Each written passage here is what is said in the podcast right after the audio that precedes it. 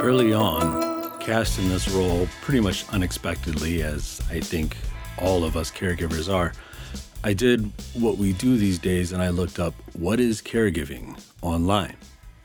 One of the top hits, even today, leads to this quiz from Johns Hopkins University. It's titled, Are You a Caregiver? There's a little bit of a preface. A family caregiver can be someone caring for a spouse or a parent, an extended family member, or even a friend or neighbor.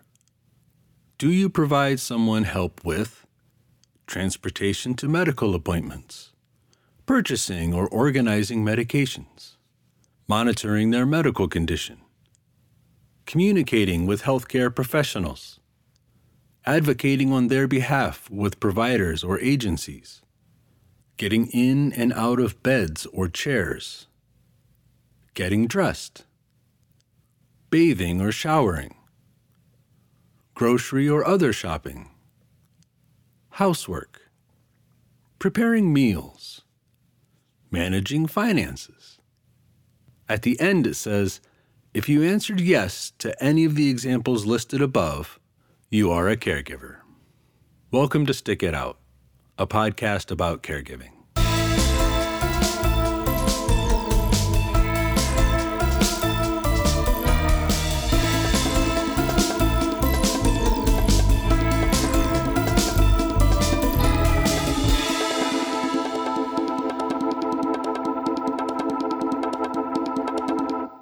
Hello, I'm Milton Bananas. I'm a caregiver to my wife, who is in need of a second double lung transplant due to having been born with cystic fibrosis. After her health took a turn in late 2020, I found myself in this role as a caregiver.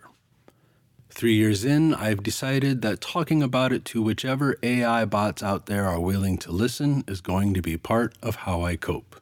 If you're listening and you're not a bot, though, let me first take a minute and say thanks for making a little time to listen. I'll try to make it worth your while. Before we move on, though, the test at the intro really does end with You are a caregiver and may benefit from the Called to Care program.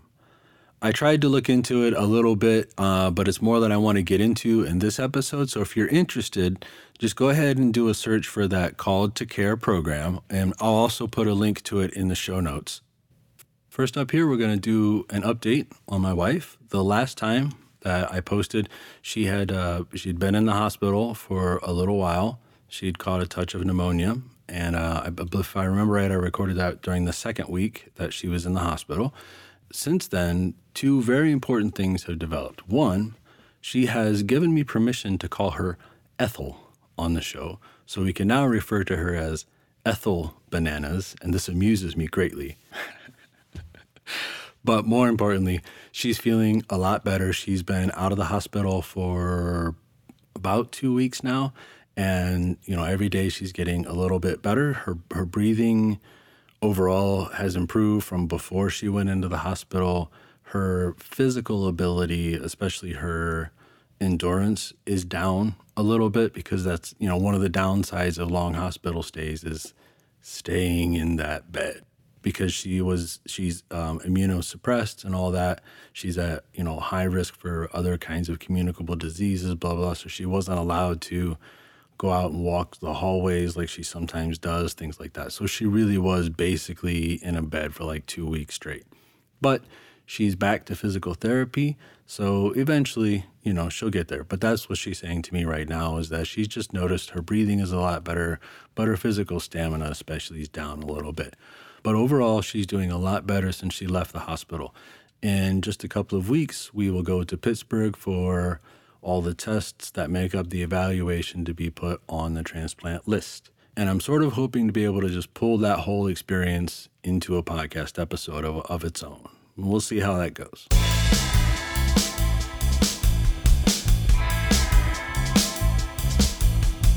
Okay, moving on. When I first found the test that leads off this episode, I, I was horrified. I was horrified that everything I do and everything I go through, everything that all of us caregivers do and go through, could be reduced to a dozen questions. And not a single one of those questions even indirectly asks about how you perform in the face of ever present dread. It seems so simplistic somehow. It's kind of like how the word forest doesn't really call to mind anything close to the number of things that actually dwell within one. So that test gets to what technically makes someone a caregiver, yes. But what do we talk about when we talk about caregiving? What are all the things involved in such a simple question like, do you provide someone help with preparing meals? How does something like making good meals for my wife somehow turn into not making good meals for myself? That's what we're going to try to talk about today. And apparently, I'm just going to keep using the royal we sometimes, so uh, we're all just going to have to deal with that. I started writing down questions for what I felt would be a more accurate test, pulling from my own experience, of course, and some others in the Reddit and Discord communities, which, again, I recommend looking into both of them. I'll put their links in the show notes. So, what I have here is a series of questions that I feel really get at more like what it feels to be a caregiver. And I'm not going to call it a drinking game, but if you want to pause here for a minute and go, uh, you know, fill up your glass, I'm not going to judge you. So here we go. Have you ever broken down crying while vacuuming? Do you sometimes look a little too closely or maybe even smell something that came out of a grown adult's body? Do you fear coming down with something for more than one day? But also kind of wish you came down with something really bad just so someone would take care of you for a change and that you'd get a little time off? Have you maybe enjoyed a haircut a little too much just because someone was touching you? Have you browsed bad porn because sex is either non existent or shit? Have you ever stooped to erotic fan fiction? Have you been secretly considering an affair partner? And whether you even have the emotional capacity for a whole other person who might need something from you? Have you gotten pretty judgy about how people give no shits when they see a wheelchair coming their way? Have you maybe accidentally scraped some rude dickhead's ankles with the chair's footrests? Is resentment the main emotion you feel when any family member asks how you're doing? Because A, they should have been asking long ago, and B, they should be asking more often, and C, they don't really want to know anyway. Have you lost friends?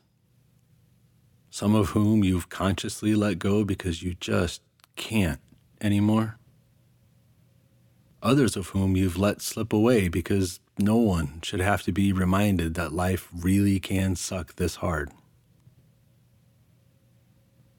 Have you ever screamed in pointless defiance that you will not touch any more feces today, human or otherwise? Have you stared out the windows so much and for so long that you know every single thing that happens in your neighborhood? Have you nicknamed all the people who walk by at roughly the same time every day? Oh, hey, it's Small Dog High Pants Guy. How's it going?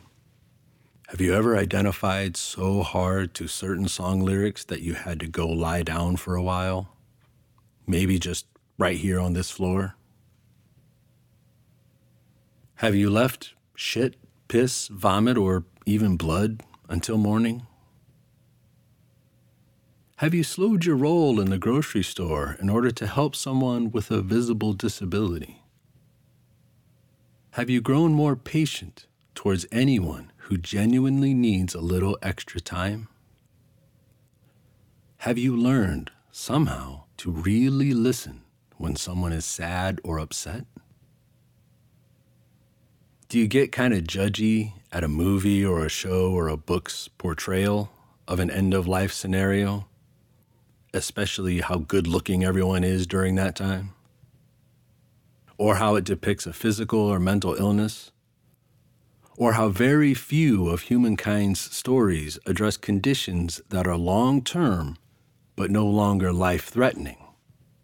In other words, do you hate that people assume things are awesome just because your person survived? Have you abandoned a vacation, even mid vacation, because something happened with your person?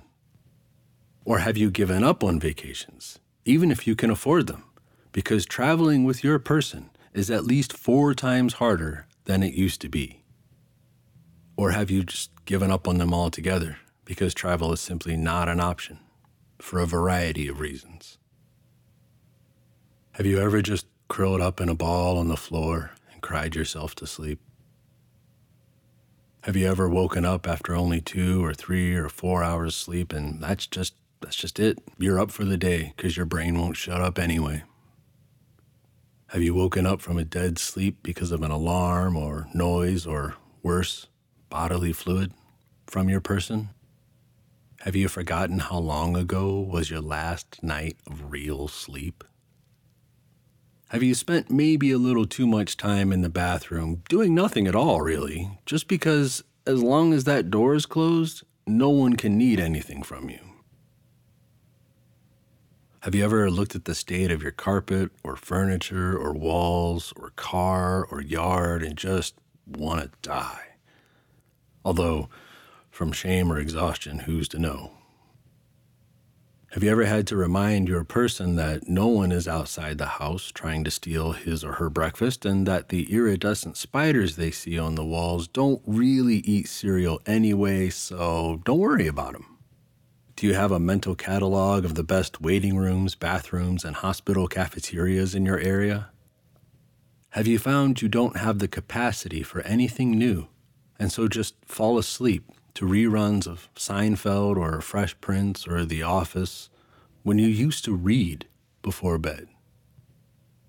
Do you struggle with the line between caring for someone and enabling them, with seeing your person as someone who's abusing you, even when you know they're not, with the question of, are you responsible for someone's death because you didn't make them take their meds? Make them go to the doctor. Have you not made food for yourself simply because you're too tired of the cycle of procuring, making, and cleaning up every single meal? Have you ever abandoned the cashier lane at a store, even with all your shopping done, because the cashier or a customer or just someone's fucking kid or shirt or face is depressing you so hard you just can't? Have you ever cracked jokes to your person about how sexy he or she is when they're drinking Ensure Boost or Glucerna? Have you played medication bingo with the ads on TVs during long hospital stays? And lastly, have you ever really hated yourself for hearing some other caregiver's story and thanking whatever you believe in for the reminder that it could always be worse? This is not a comprehensive list, folks. There's a lot of things to being a caregiver because there's a lot of different kinds of caregiving. And we'll talk about that as we go along. But maybe that gives you an idea of how it feels to be a caregiver. Or if you are one, maybe now you know that someone else feels those things too.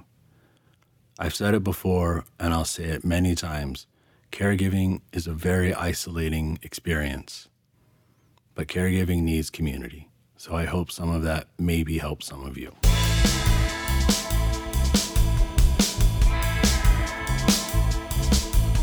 Moving on a little bit, also in my search for what is a caregiver, I came up with to this article from Psychology Today that I hadn't seen when I looked the last time. Whether I overlooked it or not, I'm not sure. Uh, again, I'll include the, a link in the show notes. I'm going to read from part of it because it does kind of get at what caregiving is on a simplistic basis. Caregivers provide necessary support to someone who, due to age, illness, disability, or some other factor, cannot care for themselves. Caregiving may involve shopping, housekeeping, providing transportation, feeding, bathing, toilet assistance, dressing, walking, coordinating appointments and medical treatments, or managing a person's finances. At least 44 million Americans provide unpaid care for an adult or child, according to a report by the National Alliance for Caregiving and AARP. Women are much more likely to take on the caregiver role, although many men do it as well. Their patients are loved ones, most often a parent, spouse, or child of any age with special medical needs. So that's how that article begins. I question the use of the word patients. I've I have never referred to my wife as a patient, let alone my patient. I get impatient with her 100%. Uh, I don't really like that word. I, you've already heard me use the word person. I'm just going to stick with that. We're just, this is your person. To continue on in the article a minute, to provide unpaid care is often an act of love and devotion, but it can also be a tremendous drain on one's physical and psychological resources. Caregivers frequently feel on call 24 hours a day, seven days a week, which can cause great stress and anxiety. Caregivers must pay particular attention to their own needs, or they risk burning out and being of no use to their loved ones. This is all technically accurate. It's a nicely clinical description of caregiving. Frankly, I think the non drinking game was a more accurate real world one, but the top level thing to know is that no matter what source you look at, there's always going to be two things that they say. One is that caregiving is often necessary, but two, caregiving is very hard on caregivers. Most sources out there have links to articles about managing stress, about burnout, about the importance of self care, and let's just include as self care all the various ways one might satisfy the more carnal of urges that do not go away just because of a lack of real world options of expression. But that's how you know this shit is hard, right? In Major League Baseball, you can't step up to the plate without putting a batting helmet on. It means you're in for some danger, son.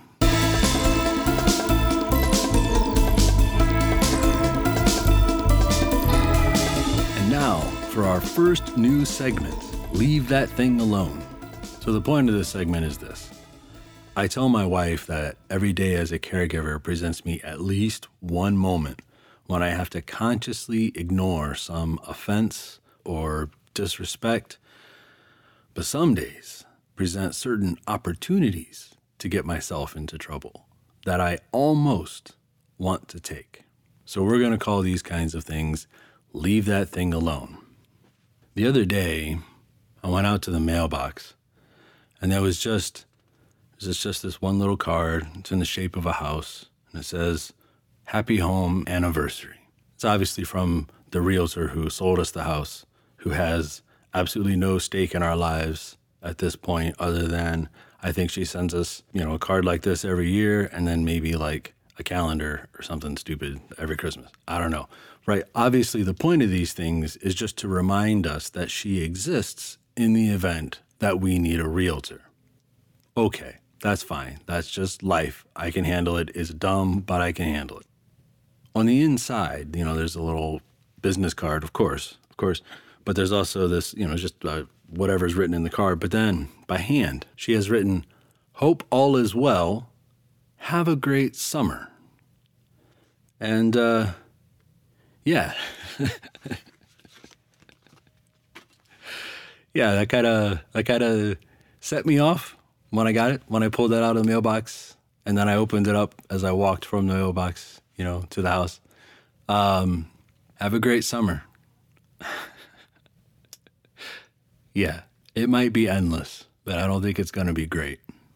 And see, part of me, part of me wants to to reach out to this person who's really just doing something completely innocent, doing something. I mean, it's just part of her job, and it's not even that. It's just what happens, like I said before. But part of me wants to reach out and and sort of sting her somehow or another, because that's part of caregiving too.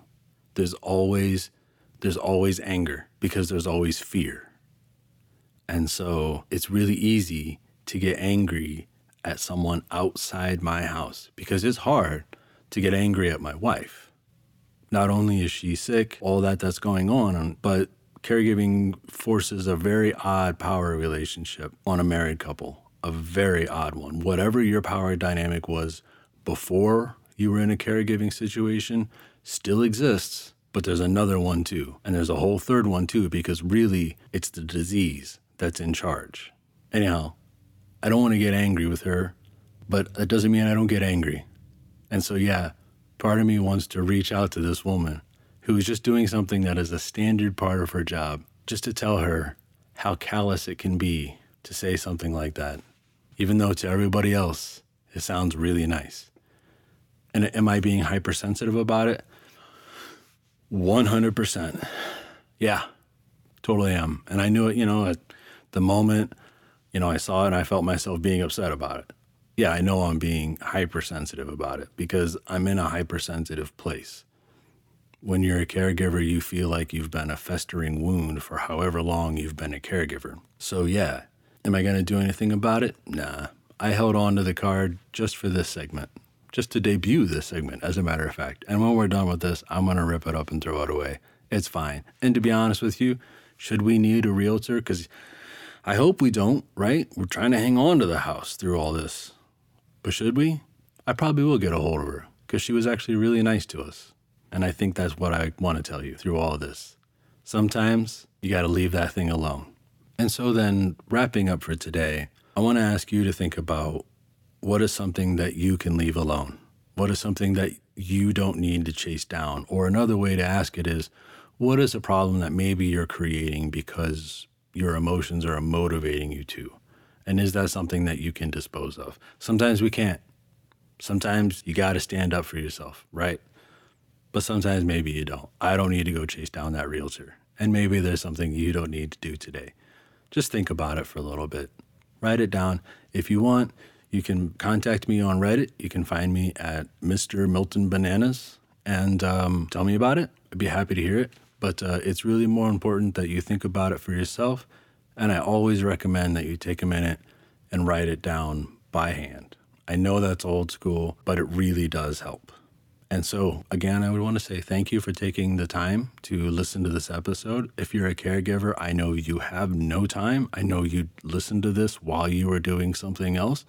I appreciate you giving me even a quarter of your brain. And I hope I've said something that can help you. Be well out there, everyone.